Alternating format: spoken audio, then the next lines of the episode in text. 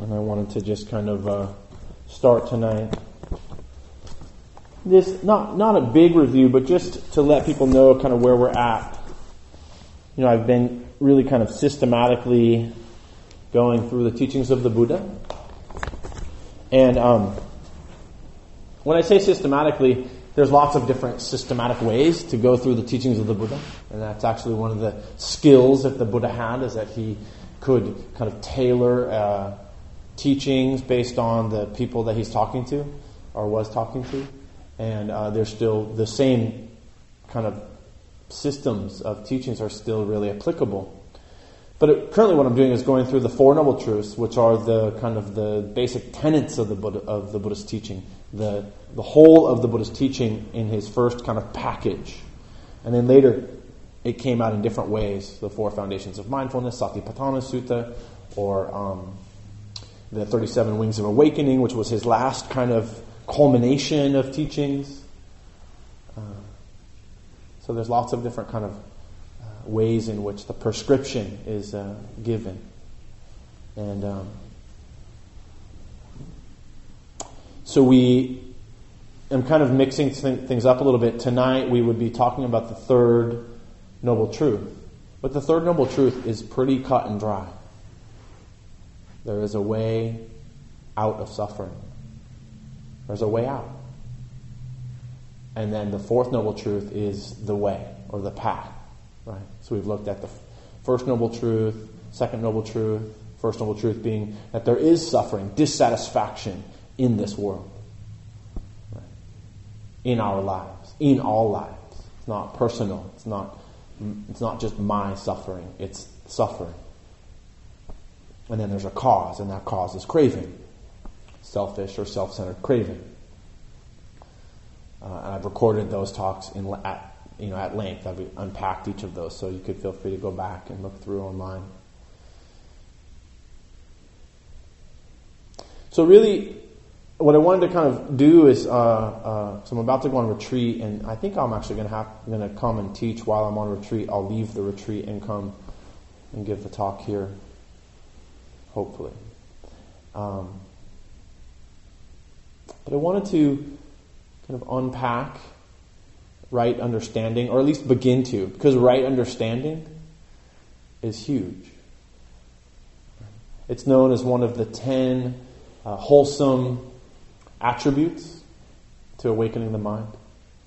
Uh, and it's called straightening out one's views. And really, if you look at all of the Buddhist teaching, it's really just about straightening out our views. Uh, seeing things clearly. Where we were where we were obstructed before, right?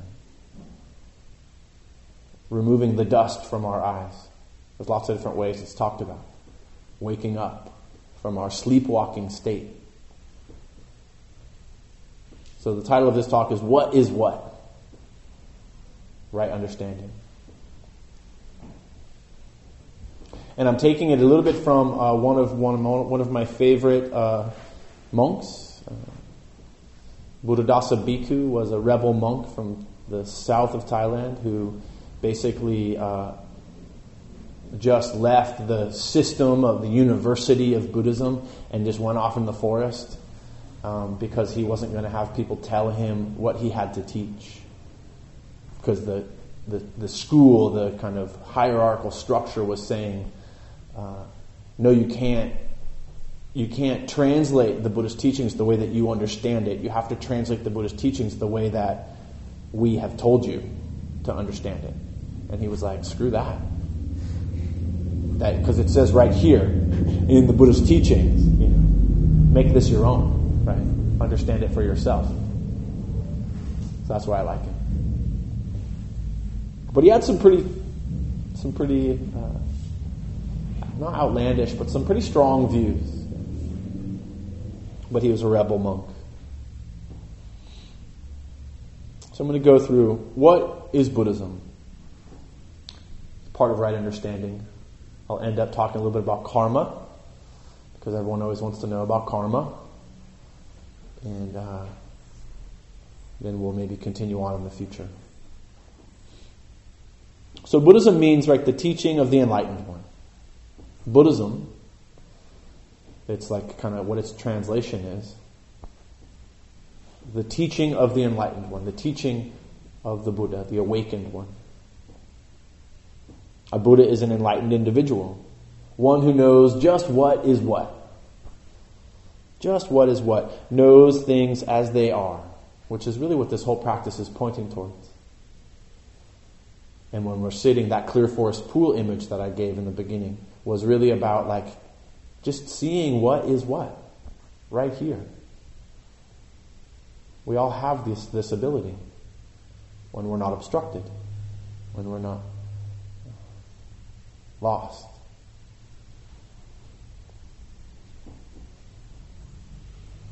So seeing things as they are.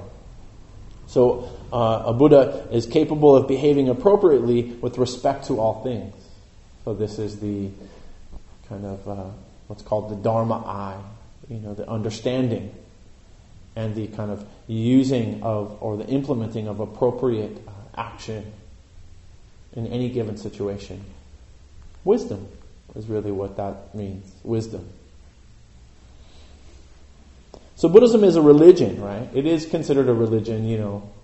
There's something like, I can't remember right now the exact statistic. It's either eighty or sixty percent of the world's population actually uh, believes in Buddhism as a religion.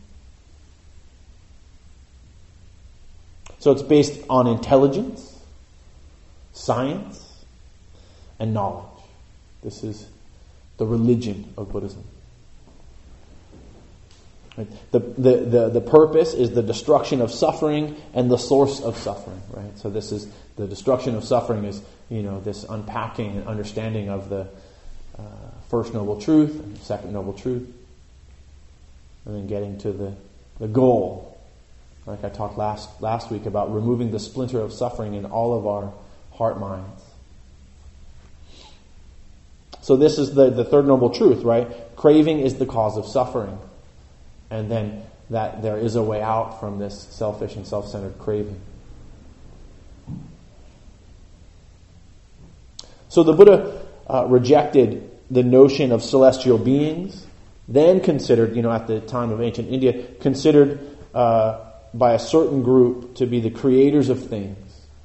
So this is really the what's talked about. This is uh, some words from uh, Buddhadasa Bhikkhu talking about how the Buddha was really um, kind of revolutionary in that way, that he was saying, you know, the, this kind of Hindu understanding of, of uh, multiple gods and um, deities is, is, is not right understanding based on his own wisdom. So the deities were supposed, you know, supposed to, to dwell one in each star in the sky. So what was really big Uh, in the time of the Buddha, in ancient India, is astrology. Astrology was the science of the time.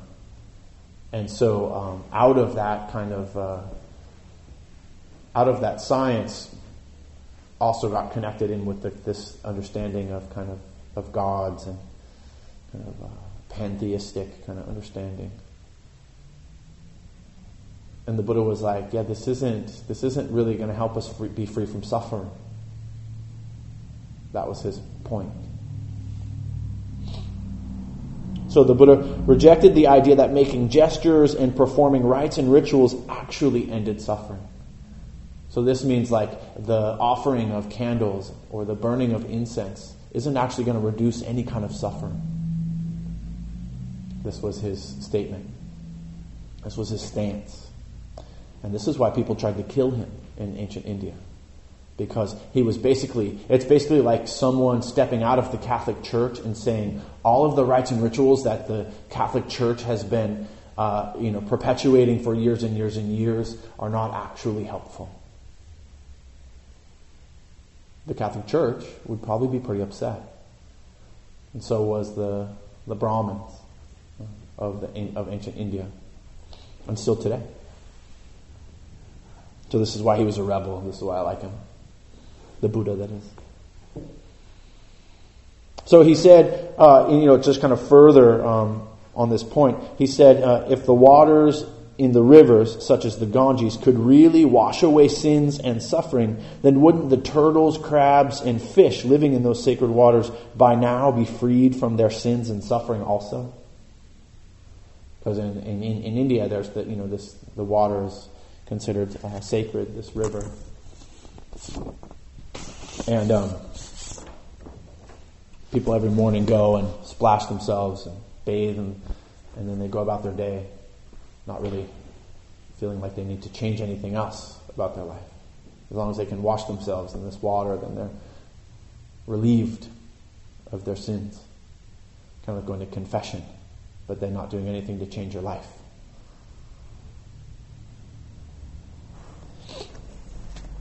So in another uh, teaching he said, you know, if a man could eliminate suffering by making offerings, paying homage, or praying, there would be no no one subject to suffering left in the world, because we've all done that, right?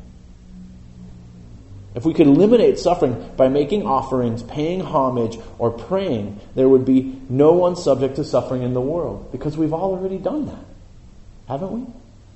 I have. I tried it all. And that's not to say that um, paying homage or uh, praying isn't helpful, because it is helpful. But if we're talking about ending suffering in our lives and not just feeling better, then this is the Buddha was making a really clear statement there. So to obtain liberation, we first need to examine things closely in order to come to a new understanding of our true nature. This is really what the Buddha, what the Buddha is pointing to, what this whole practice is pointing to. Like coming to a clear understanding using our intelligence and our own wisdom, our own deepest wisdom.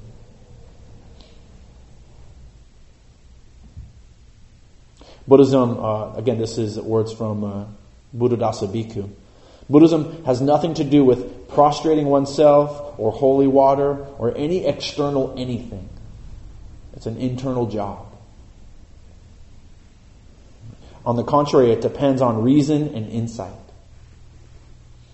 I think this is why it's uh, becoming more popular here in the States, because reason and insight is something that the science world has known lots, lots about, and it's and also, uh, you know, there's a there's a certain kind of vein of uh, intellectualism that can be tapped into as a desire to want to learn.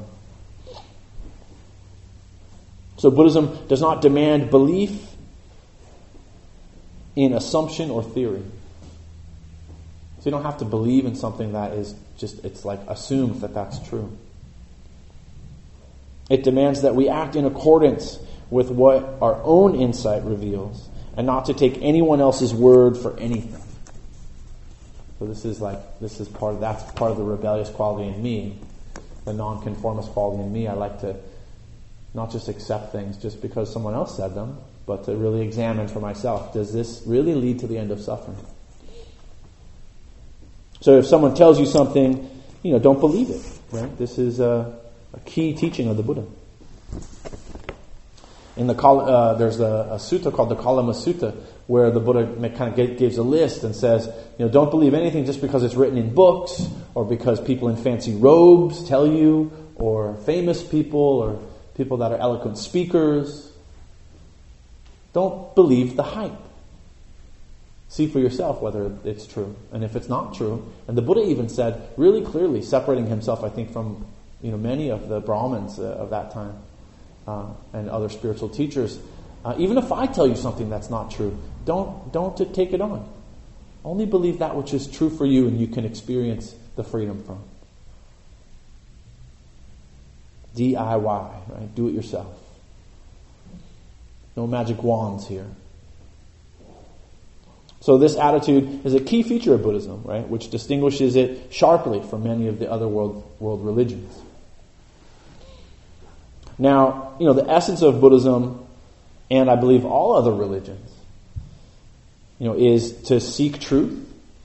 I think all, all religions have these kind of common themes. To seek truth, to be kind, to develop compassion, right? Loving kindness, to develop loving kindness, you know, and to and to be freed from greed, hatred, and foolishness. you know, or what we talk about as, as uh, delusion, distorted thinking. This is some of the key key elements, I think, not only in, in Buddhism, but also in all religions. Mm-hmm. But the way that we go about it is different. The way that all the kind of religions go about those kind of key elements, I think, is very different. And then, and even within Buddhism, you know, there's there's a lot of different types of what's called Buddhism, right? And not all of them subscribe to and or follow the teachings of Siddhartha Gautama, the Buddha. There's been other kind of additions, as it's been two thousand five hundred fifty-six years. You know, and Buddhism has spread to many different places.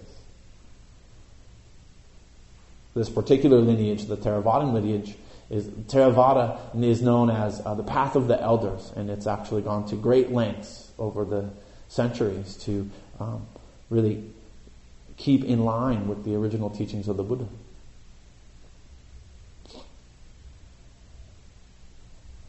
So Buddhism, uh, I'm going to kind of shift now. Buddhism, you know, can be looked at from different angles, right? From different kind of, it doesn't, it's not just one thing. It can be looked at as a religion, right, based on morality, right action, harmony, and open-heartedness. Right? This can, this is part of the kind of religious aspect of it. Or it can be looked at as uh, Buddhism as truth, right? The truth seeker, deep hidden truth lying below the surface uh, and invisible to the untrained practitioner. Right? This is part of that kind of dust in the eyes, you know. The the thing I like about this truth seeker is that uh, it can be uncovered right through this practice. So one of my um, one of my teachers talks about it as being an, an excavation process, like we're archaeologists digging to find that deep hidden treasure within our own hearts and minds.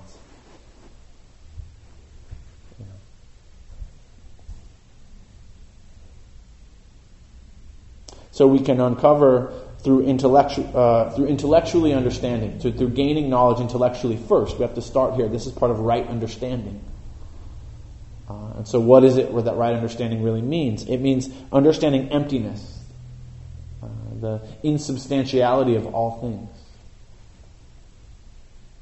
Um, it means uh, understanding uh, suffering and the cause of suffering, the Four Noble Truths. It means understanding karma uh, intellectually, and then, you know, it starts there, and then through experientially. But the difference between knowledge and wisdom is the the taking of a under, of a view, understanding view, and then bringing it into an, a felt experience, a known experience. One of my teachers, Sylvia Bornstein, calls it little K and big K.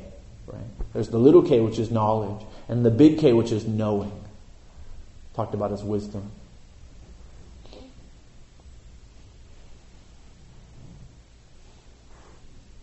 So one of the other uh, you know, key elements of right understanding is understanding uh, this what's called non-selfhood, which kind of gets back to that insubstantiality of all things.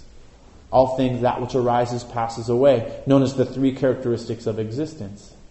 There is suffering in this world. That which arises passes away. All things change. Nothing lasts. Nothing lasts. This is right understanding when we can uh, not only have knowledge, intellectual knowledge of that, but also an experiential awareness, deepening. Nothing lasts. And then that there is no fixed and permanent anything. And that includes us. There's no fixed and permanent self.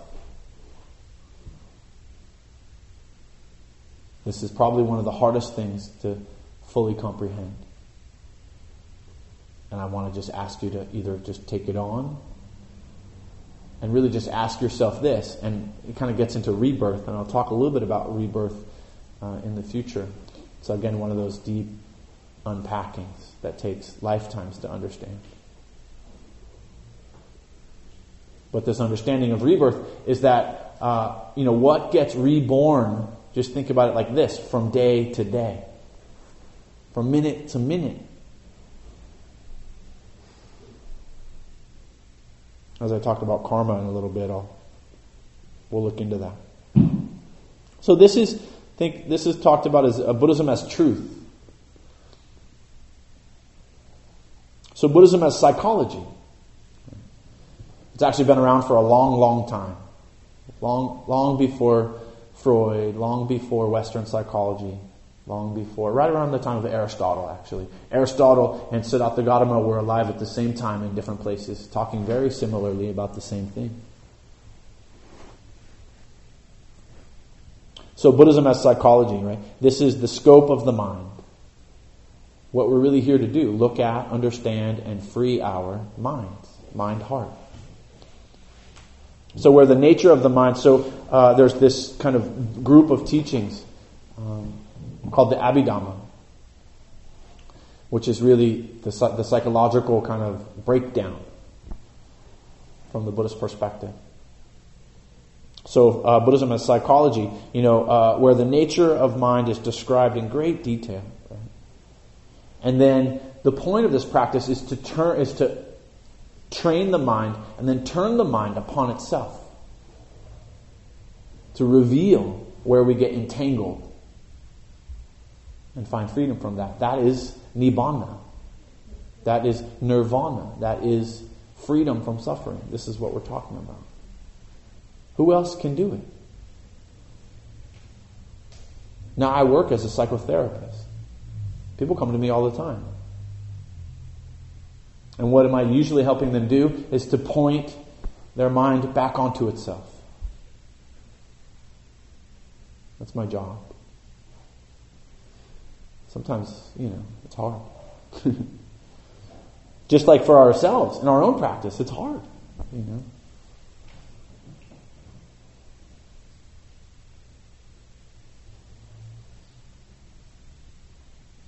So the entanglements and the trappings of our of our mind, of our habits, of our habitual uh, conditions. This is often what we call personality. Habitual, conditional response for our whole lives. This is also what we call self. I am this. I am that. You know, we have all those. It, it's actually a really great practice to just say, I am, and then let the answer come, and then repeat that phrase. It's called repeated phrase. It's a part of, of this psychological understanding of Buddhism, the breaking down of the uh, the self concept, I am. And just keep, just like just like you do the breath, breathing in, I am, breathing out, and then let the answer come. Breathing in, I am, breathing out, and then let a different answer come. If it's, if it comes, usually it will. Where does it stop? Nobody knows. I invite you to practice that way. So Buddhism as philosophy.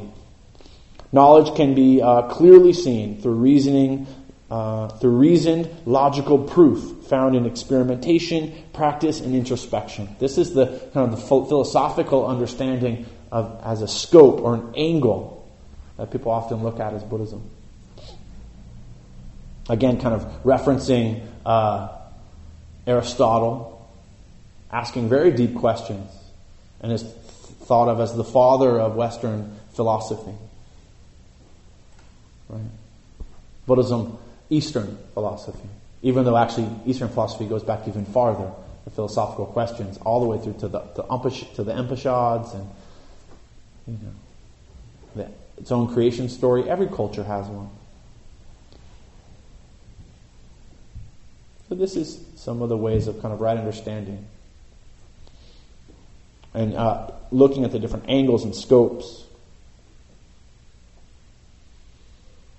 So one, uh, another kind of deep philosophical question that kind of gets, and I'm going to become kind of moving towards karma now, is uh, this cause and effect. Again, uh, logical proof found through experimentation, practice, and introspection. We all know what karma is. It's a universal law. It's like gravity.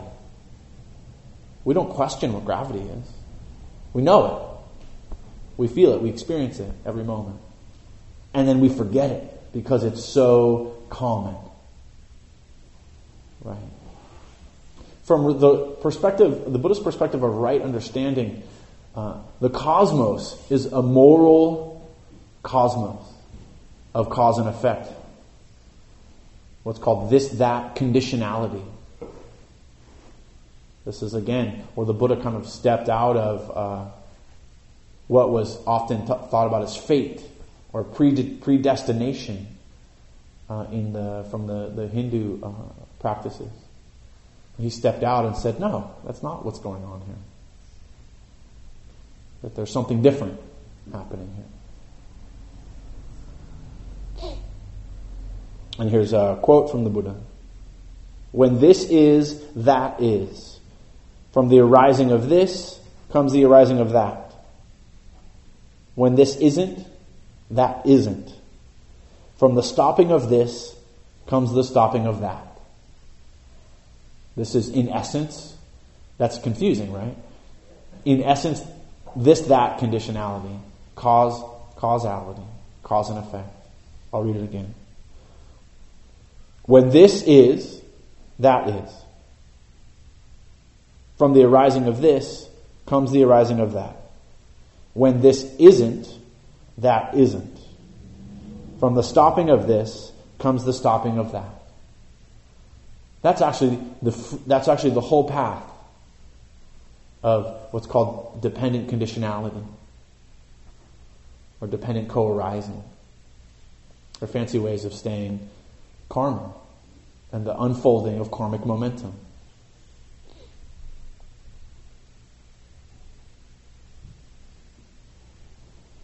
How are we doing? Is this a lot? This is a little bit heavy, yeah?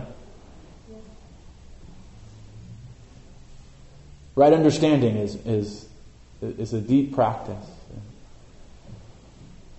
So before we kind of move into karma, I just want to kind of pause here. This, that conditionality is uh, basically the way that the Buddha said, you know, um, when there is craving, well, really, I mean, it's it's the whole cycle. There's twelve links of dependent origination. We're not going to go through all of them, but it's basically uh, that there's some kind of action. There's some kind of craving, grasping, or pushing away. And then there's more craving for pleasant experience or the pushing away of unpleasant experience. And this is a cycle that just continues and continues and continues. And this is why we continue to suffer. This is what suffering is.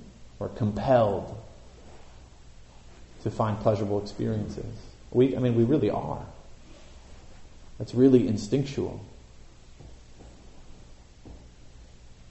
There's a whole, actually in the time of the Buddha, there was a whole other school of thought that was like, so? So what? What's the matter with pleasurable experiences? Does anyone else think that? Good for you. From the Buddhist perspective, constantly seeking pleasurable experience just leads to more dissatisfaction because of the insatiability of craving. It's often what we're calling addiction to comfort. We all want to be comfortable. And there's nothing wrong with having a pleasurable experience, but it's when it's the craving to continue that pleasurable experience. That's actually what the Buddha's pointing to. When craving arises, suffering arises, this, that, conditionality. Craving does not arise. A pleasurable experience will arise. No worries. Enjoy it. Right? See, like I, you know, like I was saying uh, a few weeks ago, seeing a sunset, beautiful, right? Enjoy it. Allow it to be what it is. And as it fades into darkness, just letting it go. We're pretty, we're pretty good at letting go of sunsets, aren't we? Because we can't do anything about it, right? But what about when that intimate love relationship fades, or that Boston cream pie that you're really enjoying, you know, or whatever, or the new iPhone that you get, and then it just becomes, or it breaks, or, you know. So we have to be aware of that. This is this, that conditionality. This is what's being pointed to.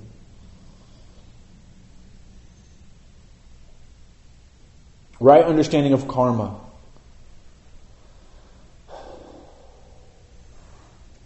First of all, in the Buddha's teaching, he said over and over again, because he got, you know, in the time of the Buddha, there was a very, very like probably in the same time, like in the same in the time of Aristotle, there was lots of debaters, lots of people that wanted to prove wrong, and there was like heavy debates, and this still happens actually.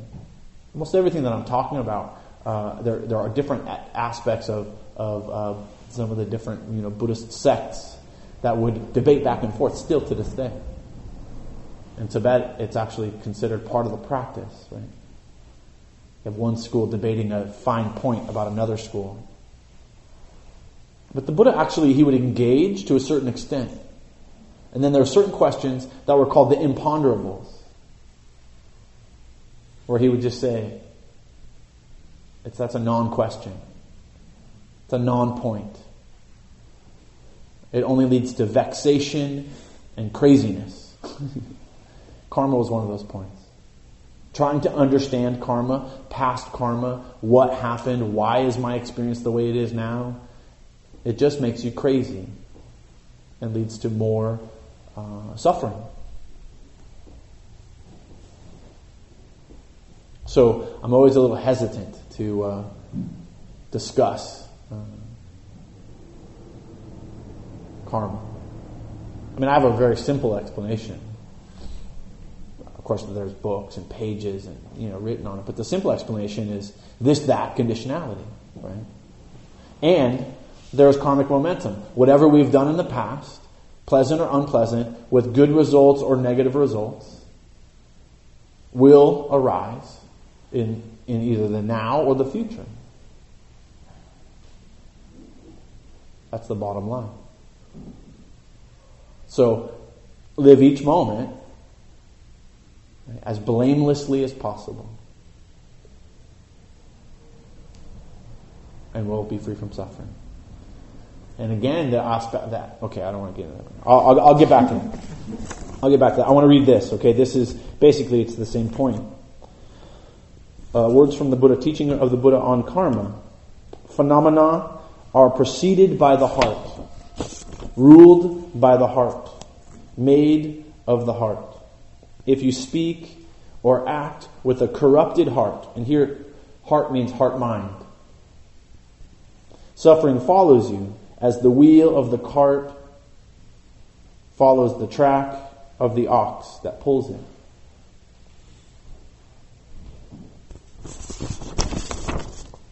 Phenomena. That's all, all things experienced. Preceded by the heart, ruled by the heart, made of the heart. If you speak or act with a corrupted heart, suffering follows you, as the wheel of the cart follows the track of the ox that pulls it. Phenomena, preceded by the heart, ruled by the heart, made of the heart. If you speak or act with a calm and bright heart, then happiness follows you like a shadow that never leaves.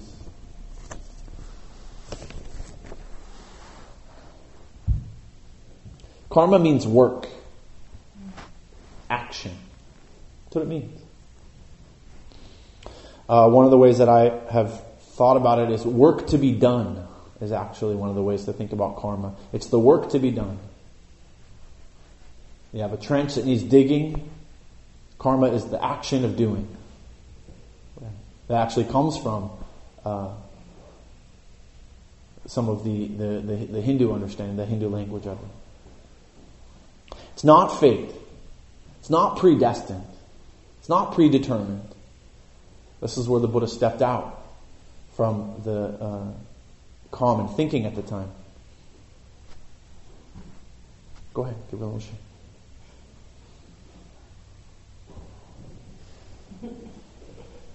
So uh, Buddhists, however, saw that karma acts like a feedback loop. This is this karmic momentum I was talking about, with the present moment being shaped by both past and by present actions. So the way in which we... Uh, so what's happened has happened. Trying to figure it out, vexation, craziness, right? Present. The only thing we can do anything about, which is why present time awareness is so important in this practice, in Buddhist practice. Because it's all we can do, is meet this moment. Can I meet this moment fully? Can I meet this moment with a calm and bright heart? Can I meet this moment in forgiveness? It's all that we can do. And then the next moment, and the next moment, and this is karmic momentum.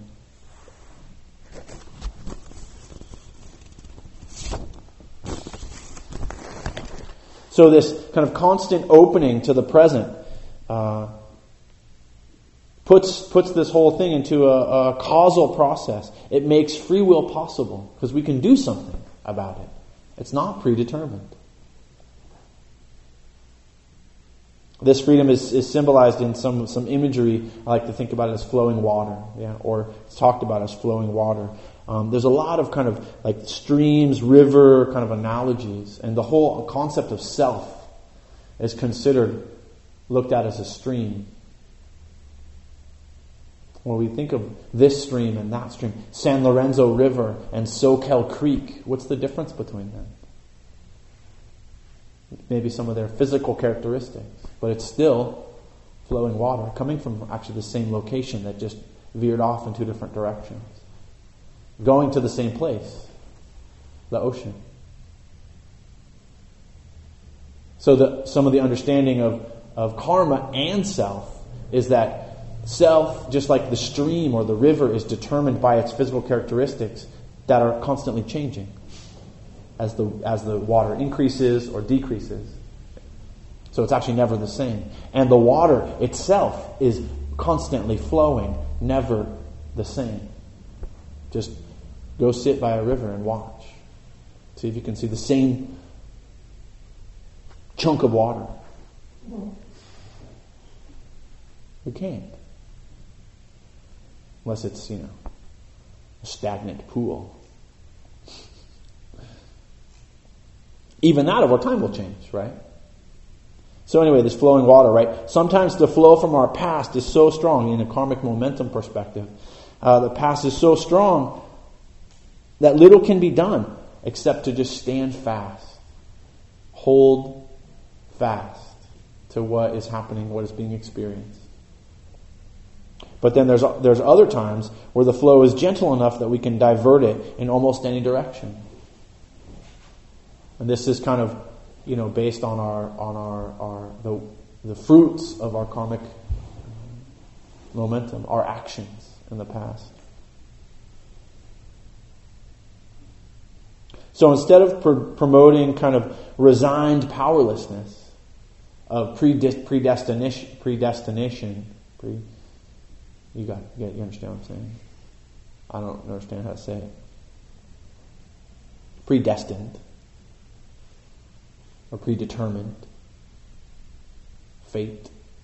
Instead of resigning to that, it's actually, we have all, we have all the power. That karma is focused on, you know, liberating the potential of what the mind is doing with every moment. Who we are and what, where we come from. It's not anywhere near as important as, as our mind's motives in the here and now. This is that, you know, that kind of question.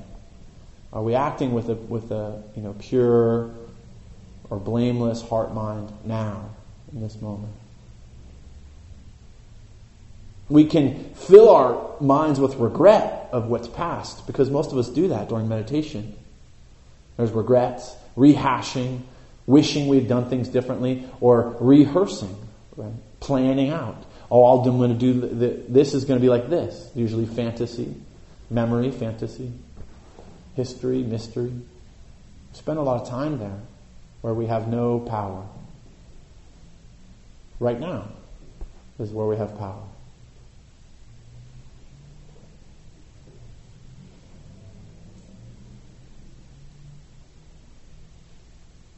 even though, you know, our past, you know, may account for many uh, inequalities that we've experienced in our own life, dwelling on it is not helpful. Recognizing it can be helpful, but dwelling on it just leads to vexation, craziness.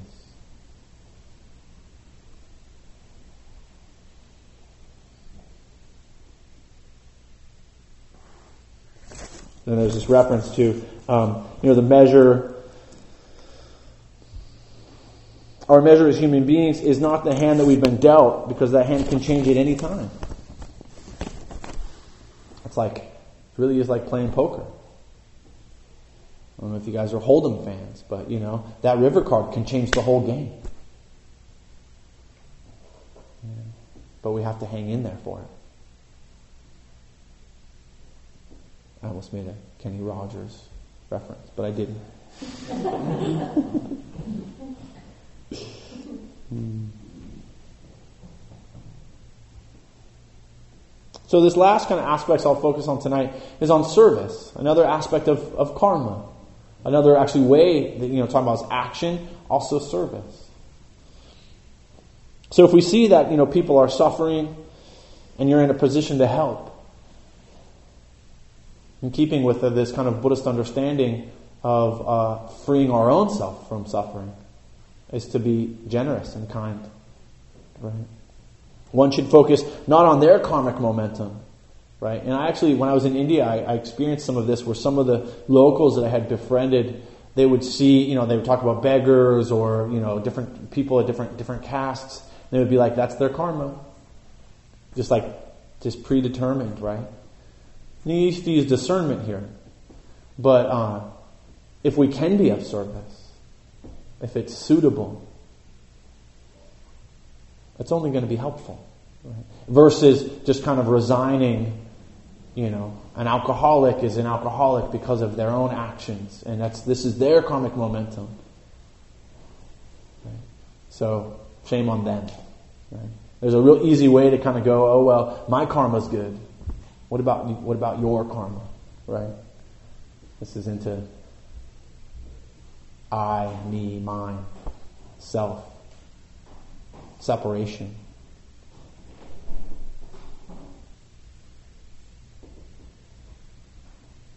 So instead we should focus not on their karmic past, but on our karmic opportunity in the present moment.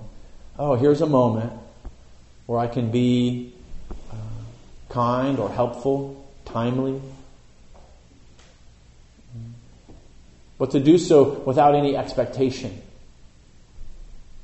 right, of getting in return. That's, this is the trick. That's hard, but possible. Someday that you may find yourself in the same predicament, right? And you would maybe hope that someone else would be as kind and generous, you know?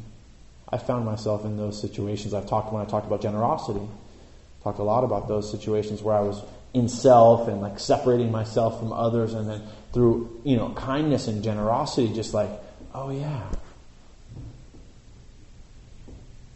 giving is so freeing.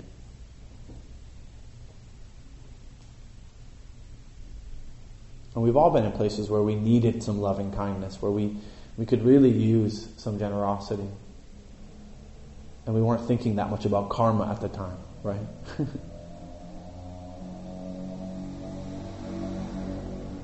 So this is some of my thoughts around right understanding, understanding of karma, kind of Buddhism as a whole, from some of the different angles or scopes of Buddhism, from uh, Buddhadasa Bhikkhu.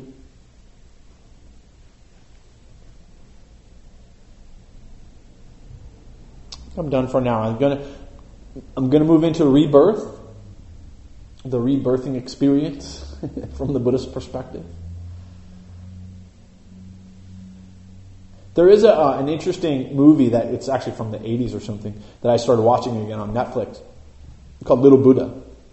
And it has Keanu Reeves plays the Buddha. It's actually a pretty good story. And actually I think he does a pretty good job as the Buddha. It's worth seeing. And then there's this kind of contrast in the movie. Um, and it's mostly kind of uh, in the, in that particular time, in the eighties, uh, Tibetan Buddhism was just about the only...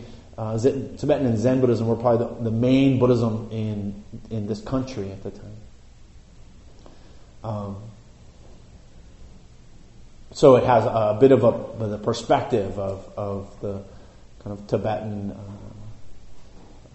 Vajrayana understanding of re, reincarnation. But it, it's great. I mean, it's, and it's helpful. It's educational, and the story is accurate, fairly accurate. So I encourage you to check it out. And we'll we'll be touching on rebirth, kind of continuing the uh, uh, right understanding theme for another week.